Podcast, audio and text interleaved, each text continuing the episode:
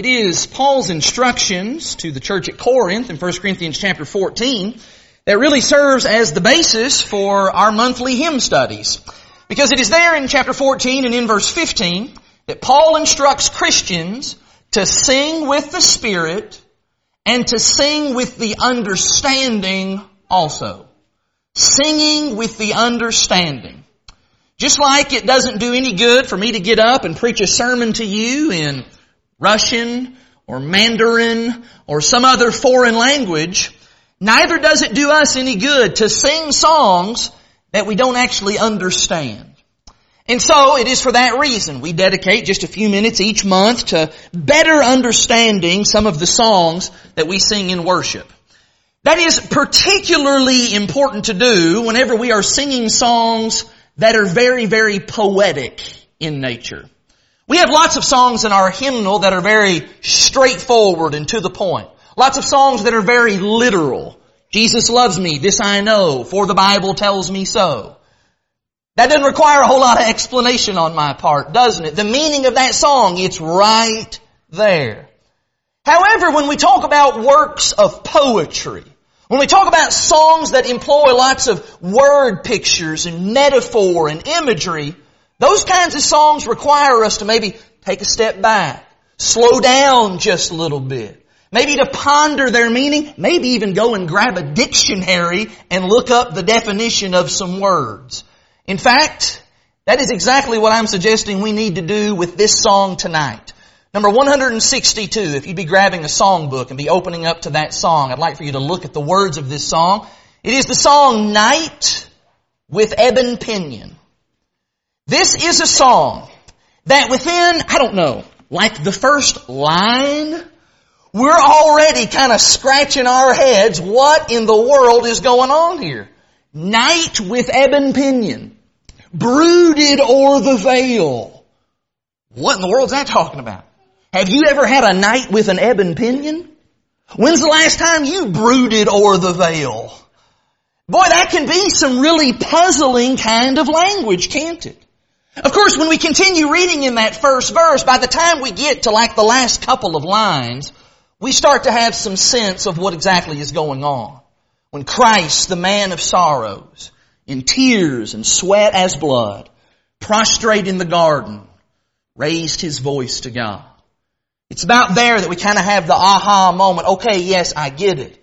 This song is talking about the agony that Jesus experienced in the Garden of Gethsemane just hours before he was to be crucified. Now, it's usually right about there that we decide, okay, I've got the general gist of the song, let's just move on. But I'd like to suggest that we need to kind of pump the brakes just a little bit, and let's actually take a moment and look at and even appreciate those word pictures that the author of this song, a man by the name of Love Humphreys Jameson, Boy, hymn writers just have the most amazing names, don't they? Love Humphreys Jameson, the word pictures that he utilized in writing this hymn some 150 years ago. Let's start there at the beginning with that word that first maybe gives us trouble. Ebon. What's that about? Well, the word ebon is just the shortened form of the word ebony, which just means black or dark. And then that next word, pinion. Did anybody use the word pinion in the last seven days? Probably not unless you were just going around telling everybody your opinions about stuff. Of course though, it's not that kind of pinion. The pinion being talked about here is the word feather. Or maybe collectively the feathers on the wing of a bird. And so we combine those ideas together. Ebon pinion, what do we got? We got the idea of a dark wing. And then connect that to the next expression. Brooded o'er the vale. Brood here means to, to hover or to loom over someone or something or some place. And the place is given to us. The vale. That is the valley. Brooding over the valley. And when we piece all of those things together with what we already know there at the last part of the first verse, then what we see here is that this song is trying to describe, using these vivid pictures, that the night in which Jesus went to the garden to pray, it was like it was a dark wing dropping down, very ominously maybe, just hovering over him and hovering over the Kidron Valley where he was. This is a picture of darkness. It is a picture in many ways, I believe, of loneliness. It is the idea here, this wing, hovering over the Savior in this most lonely of settings, with only then the sound of the night wind hailing in the background. And it is in that dark moment that Love Humphreys Jameson, he then refers to Jesus as the man of sorrows. That expression is lifted right out of Isaiah 53 and verse 3, a messianic prophecy of our Lord. And certainly at this moment Jesus was the man of sorrows, praying intensely to his Father, knowing and recognizing and maybe even dreading in some ways that the hour of his greatest suffering was soon to come. Jameson then borrows heavily from Luke's account of these events in the garden to speak of Jesus' condition as he prayed there that night. In Luke 24 and in verse 44, the Bible says that being in agony, he prayed more earnestly, and his sweat became like great drops of blood falling down to the ground. The David McKee last week when he preached for us on Sunday night, he reiterated the point. I don't believe that his sweat actually became blood, but it's as if his sweat was as heavy and as thick as blood. And that speaks to the anxiety that our Savior was experiencing in those moments, producing those giant drops of sweat. And what that reminds us of is that Jesus, while He was fully God, He was also fully man. Who here among us would not have felt the exact same way if we knew what was shortly to come to pass? I call your attention to one other word there in that first verse of the song. It's that word prostrate. Prostrate in the garden. The word prostrate can mean a couple of different things. It can mean to lay oneself down upon the ground, kind of like this picture is depicting Jesus, face down in a demonstration of absolute humility and submission. But the word can also mean to just be physically weakened, to be just overcome by exhaustion. I would submit to you that based on what Luke records there in Luke 24, I think either or both of those meanings could be applied to that idea of prostrate. And then verse 2. The writer begins to tell us about what it is that was causing this great anxiety, this moment of sadness and sorrow for the Savior in that night. As he begins to allude to various passages, namely I think immediately of Romans 4 verse 25, that Jesus was delivered up. That is, he was smitten for our offenses. Jesus was smitten not because of anything that he had done. No, it was for our transgressions that he suffered. And one of the great things that this song reminds us of is that Jesus' suffering, it didn't begin at the cross. His suffering began well before the events of the cross. We find there in the song, and he had to weep alone. We read that and we might think, well, he wasn't alone. There were people with him there in the garden. And that is right, but I would submit to you that Jesus was alone. In Mark chapter 14, in Mark's account, Mark says that he took with him Peter, James, and John, he said to them, remain here and watch. Be alert. Be on the lookout. Be paying attention to what's going on. When he came back, he found them sleeping. Yeah, Jesus did take with him his three closest friends. Those friends provided no comfort.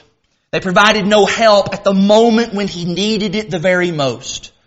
Just stop and think for a second about how lonely Jesus must have felt that night. In that dark and desolate place, at a time when he really could have used some human companionship. He really could have used some human encouragement. There was none to be found. And so, in moments like that, we do well to emulate Jesus' example. Who does he turn to? He turns totally to the Father. On three separate occasions while in the garden, he humbly bows in prayer, as the psalm says. And once again, I really appreciate how the songwriter utilizes a different description to describe who Jesus is. He describes him as the meek and lowly.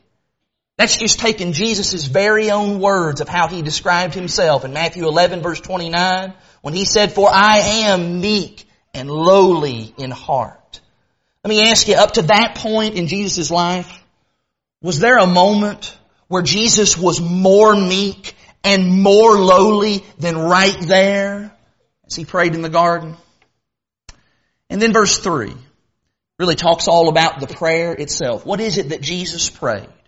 Well, what he prayed as he prayed earnestly to God really is a summary of what Mark 14 verse 36 says, Abba, Father, all things are possible for you. Remove this cup from me, yet not what I will, but what you will. The term Abba, as Jesus says it and as is used here in verse 3, the term Abba is an Aramaic term. And it means father, but not just father in a general sense. It means father in the most personal and intimate sense.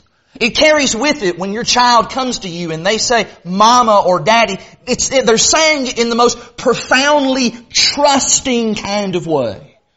And in this moment, I would submit to you that Jesus is exemplifying the greatest trust that anyone could have ever exemplified. He is saying, my God, I know that you are able to do anything. But if it is not possible for it to be accomplished in some other way, then your will be done. You know, from a human standpoint, we need to put ourselves in Jesus' shoes here. Just like any of us, I do not believe that Jesus wanted to experience the pain and the suffering of the cross. It was not his desire. He wasn't some glutton for punishment, but he's just chomping at the bit to go and experience all of that. But what Jesus knew was that part of God's plan for man's salvation was that he go to the cross. And so he willingly submitted himself to the will of his heavenly Father.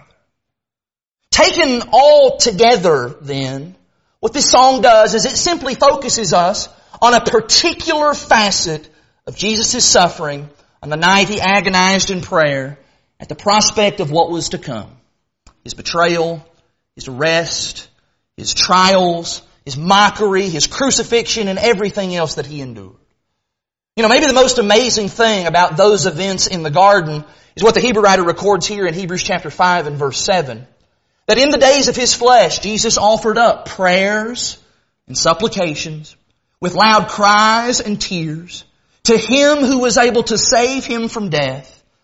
And he was heard because of his reverence. Focus on those three words. He was heard. God heard his son. And for as much as Jesus grieved that night in the garden, I would submit to you that God grieved as well. It would be the darkest day that this world has ever known. And not merely as we think about the physical darkness, that idea of the wing, the ebon pinion, but even more so because of the spiritual darkness knowing that the spotless Lamb of God is going to die for the sins of the entire world.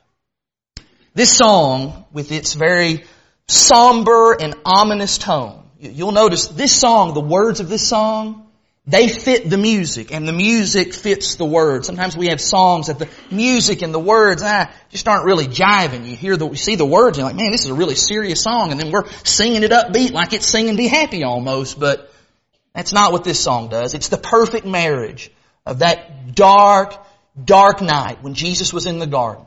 And as we sing it, I do believe it really helps us to transport ourselves back to those events and in some small way, maybe we can capture a glimpse of what our Lord endured that night. We do sing it most often in connection with the Lord's Supper. It helps to prepare our minds for what we're about to do when we partake of those emblems. But I tell you this, this song doesn't have to be restricted just to the Lord's Supper. Because there's never a bad time for us to reflect upon the suffering of our Savior and to then grow in our love and appreciation for what He went through.